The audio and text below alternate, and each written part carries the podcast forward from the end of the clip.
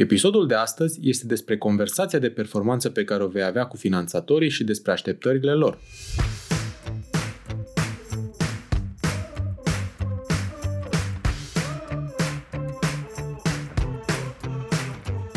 Te salut și bine te-am găsit la Smart Podcast, primul podcast din România dedicat finanțării afacerilor.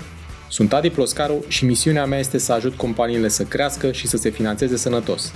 În acest podcast stau de vorbă cu antreprenori și finanțatori remarcabili care împărtășesc din experiențele proprii pentru a te ajuta să-ți crești sănătos afacerea. Sunt nerăbdător să-ți fiu și eu alături în această călătorie, oferindu-ți săptămânal vitamine audio energizante.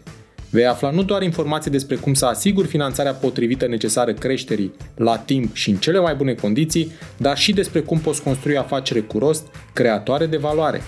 Bun venit la podcastul Smart Podcast! În rolurile de trainer, mentor și consultant de business am bucuria să ascult, să văd și să simt multe povești captivante de la antreprenori deosebiți. Ei îmi stârnesc acea curiozitate de a afla mai multe despre cum dau viață poveștilor lor, despre cum reușesc, despre cum mă pot alătura și cum pot fi de folos. Vreau să aflu despre sosul lor magic, despre echipă, despre provocări, despre tot ceea ce oferă ecosistemul de valoare creat de ei. Și tare mult îmi place să văd cum angajamentul și pasiunea antreprenorului pentru ceea ce face se completează cu obiective clare, cu strategie și rezultate pe măsura potențialului. Altfel, imaginează-ți cum te simți după ce îți dai seama de potențialul uriaș al unui proiect, ești nerăbdător să vezi cum a prins viață, să afli ce pași a făcut până acum, dar, cu tristețe, realizezi că rezultatele obținute sunt mult sub ceea ce ar fi putut fi ca să-și atingă potențialul de creștere.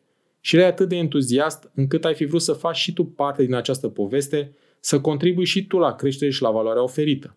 O organizație este o rețea de conversații, iar conversația de performanță este una dintre cele mai importante. Din păcate, de multe ori, suntem luați prin surprindere de această conversație pentru că inițiatorul ei este cineva din afara organizației și pare că vorbește o limbă pe care nu o înțelegem. Așa se întâmplă și în cazul conversației cu finanțatorul, care are niște așteptări. Cum arată aceste așteptări de performanță?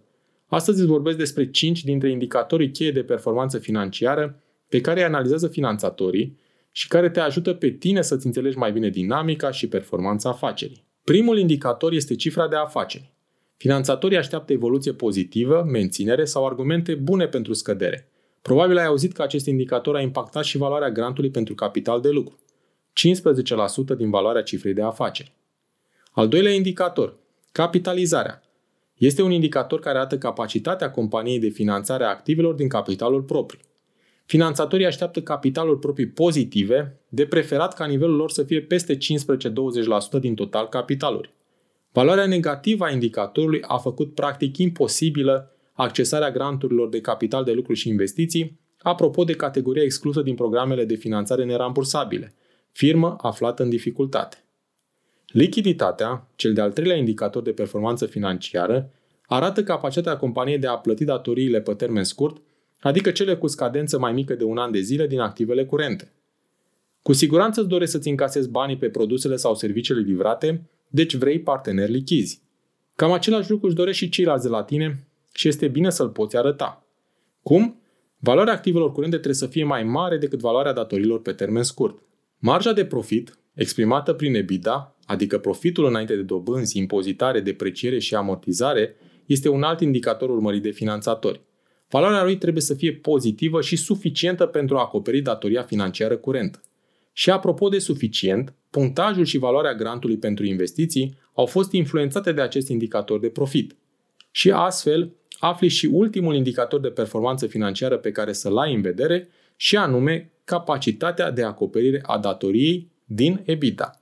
Practic, EBITDA trebuie să acopere cel puțin porțiunea curentă a datoriei pe termen lung, adică ratele de principal din împrumuturi și dobânzile pe un an de zile. Ți-am descris cei 5 indicatori cheie de performanță financiară pe care îi analizează finanțatorii.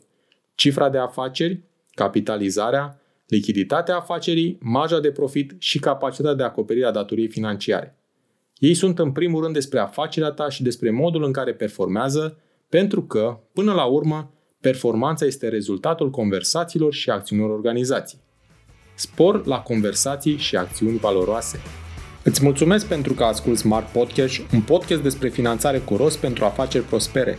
Te Te invit să urmărești în continuare episoadele pregătite pentru tine și afacerea ta, să dai share și altor antreprenori dornici de creștere sănătoasă. Nu uita să dai subscribe pentru a fi anunțat când poți asculta un nou episod despre finanțarea afacerii. Hai să creștem împreună, chiar aici, la podcastul Smart Podcast.